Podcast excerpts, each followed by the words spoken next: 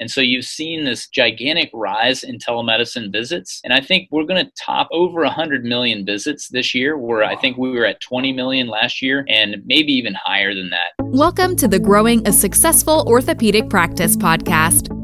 Join us every episode to hear from fellow medical practice administrators, staff, and physicians as we break down current issues affecting the industry and share real stories from guests on their way to growing a successful orthopedic practice. Let's get started. Hello, everyone. I'm Keith Landry with Insight Marketing Group, and we're talking about the future of telemedicine today. And we're joined by Dr. Michael Greiwe, an orthopedic surgeon in the Cincinnati area, and more relevantly, the founder of two telemedicine platforms, Ortho Live and Spring Health Live. Thanks for joining us today. Oh, thank you so much, Keith. Glad to be here. Should be a fascinating discussion, and the telemedicine sector has been in a whirlwind since January, and you've been riding it the whole way have you had a chance to catch your breath yet? Oh, it has been insane. It has absolutely been a whirlwind roller coaster. It's been a lot of fun, but we have sort of gotten to a point now where we're still continuing to grow, but it wasn't as, it's not as crazy now as it was in March or April. That was when things really were at their peak. Yeah. So I want people who are watching this interview to understand the difference between the Ortho Live platform and the Spring Health Live platform, just so they have a little perspective. Absolutely. So Ortho Live is specific to kind of orthopedics and musculoskeletal health. So we really focus on things like physical therapy,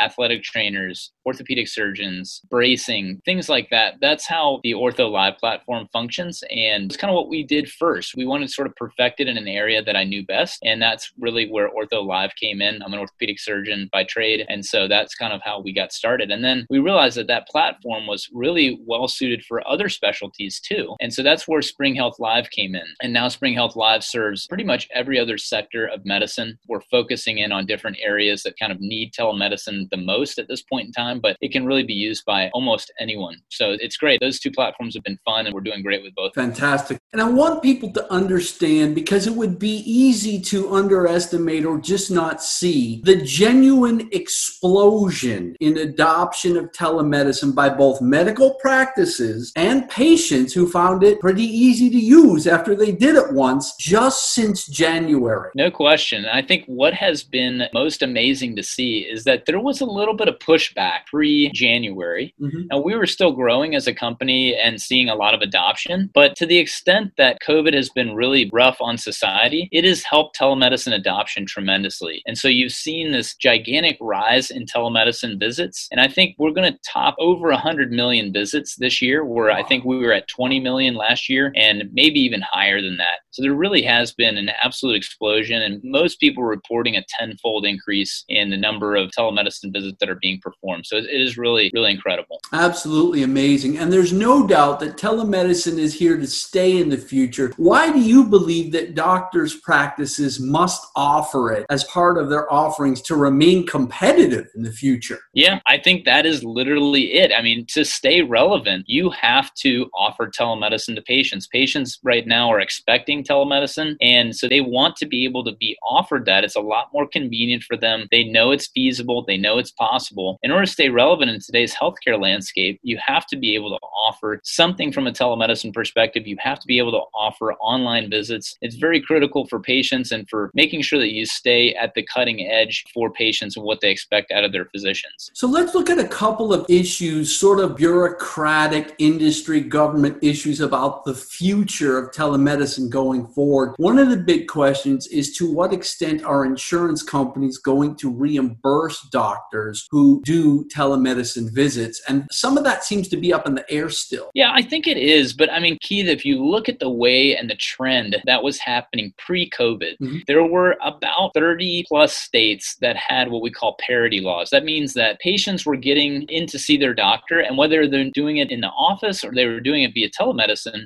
they were getting reimbursed the exact same amount. So even pre COVID, we had the vast majority of states, commercial insurance wise, being reimbursed. Those physicians physicians were getting reimbursed in the equal way. And now, what I don't think is going to happen, I don't think we're going to go back. I think we're going to mm-hmm. continue to grow. I think we're going to see that growth continue to happen. And I don't anticipate going in a different direction with it. I think it's just going to continue, and we'll see that reimbursement happen.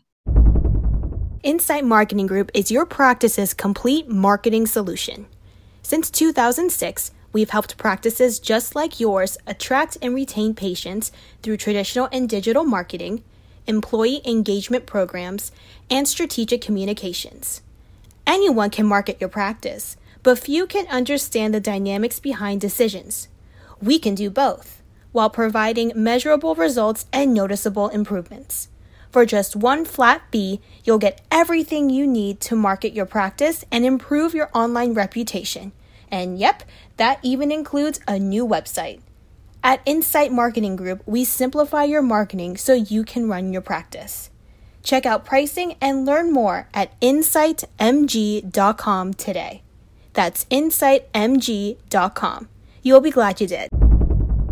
And it'll be interesting because if the users, if the patients say, hey, we really want this, it's affordable, it's accessible, and it's safe, I don't have to go out during the pandemic and be exposed. Do you feel like patients need to do some advocacy to make sure that gets pushed through? Yeah, without a doubt. And I especially think Medicare is the one area because Medicare typically dictates sort of what happens across the insurance landscape. Mm-hmm. And one of the sad things was pre COVID, patients who were on Medicare could not be seen in sort of an urban environment environment via mm-hmm. telemedicine. If they were in a rural environment, they could be. But now everything's changed so that Medicare recipients can be seen no matter where they are. And I hope, for the sake of our Medicare population, that that does not get reversed. And I think it's important, it's incumbent on patients everywhere to send letters to their lawmakers, the legislatures, to make sure that that does occur. I, I agree with you 100%, Keith. And that's a great point. Seema Verma is the Trump administration's point person on Medicare. And she recently made public statements saying, saying that, in her opinion, it has to go forward. The added access to Medicare during the pandemic must remain in place in the future because she believes it's not in the best interest for all Medicare patients, or some of them at least, to have to go to in office visits. She sees the benefit of having some of them get the telemedicine visits. So that's the point person at the Trump administration speaking out on that. Yeah, I think that really says all I needed to hear is when I heard that come out, I think it was last last week sometime, I really felt like we are on the right track here. We have our leadership understanding how important it is, not only for the convenience of the patient, but now for the safety of the patient as well. And so I really feel like it's a smart move by the leadership to make sure that that continues to be pushed forward. And I don't really see things going back the way that they were. I think we're going to continue to see this telehealth pendulum continue to swing in the right direction. Interesting. Let me give just a little more context. Uh, the government administrators of Medicare, which we refer to as CMS, during the pandemic have made the standards easier for Medicare to reimburse the doctors that do these telehealth visits for Medicare patients. And so that's sort of the overlying issue here is where does that go in the future? And this is a big deal for the future of telemedicine. No question. No question. I mean, the fact that physicians can get reimbursed from Medicare for telemedicine visits anywhere in the United States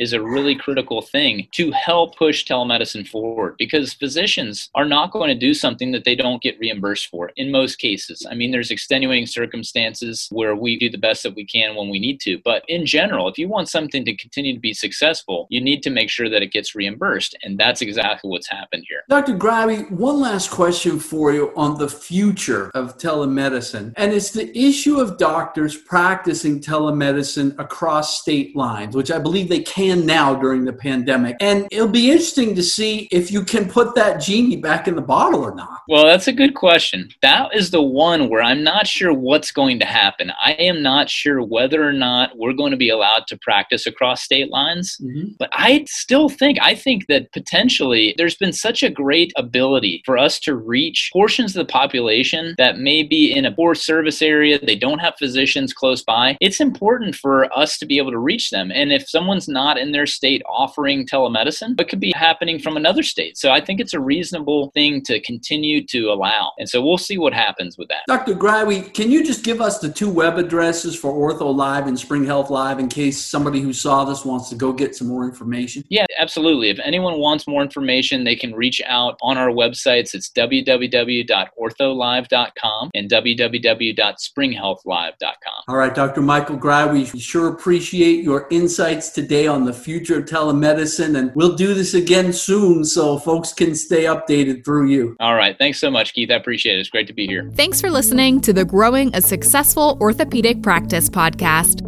please consider pressing subscribe on your podcast player so you never miss a future episode. And if you haven't given us a rating or review on Apple Podcasts already, we ask that you take a spare minute to help us reach and share our medical practice growth stories with peers.